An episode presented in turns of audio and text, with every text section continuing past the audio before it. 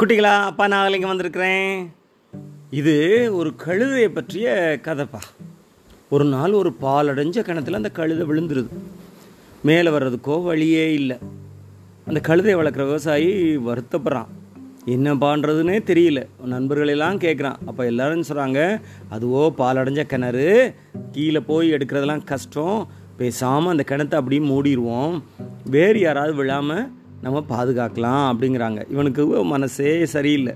ஆனாலும் எல்லாரும் சொல்கிறத கேட்டு எல்லாம் மண்ணை போட்டு அந்த கிணறு நிரப்ப ஆரம்பிக்கிறாங்க.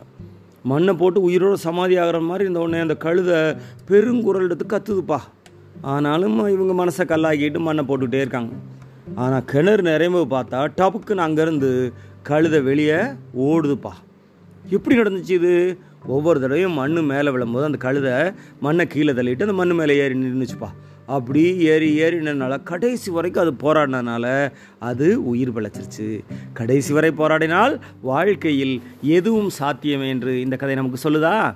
இன்னொரு நாள் இன்னொரு கதையோட அப்பா அவங்கள சந்திக்கிறேன். நன்றி வணக்கம்.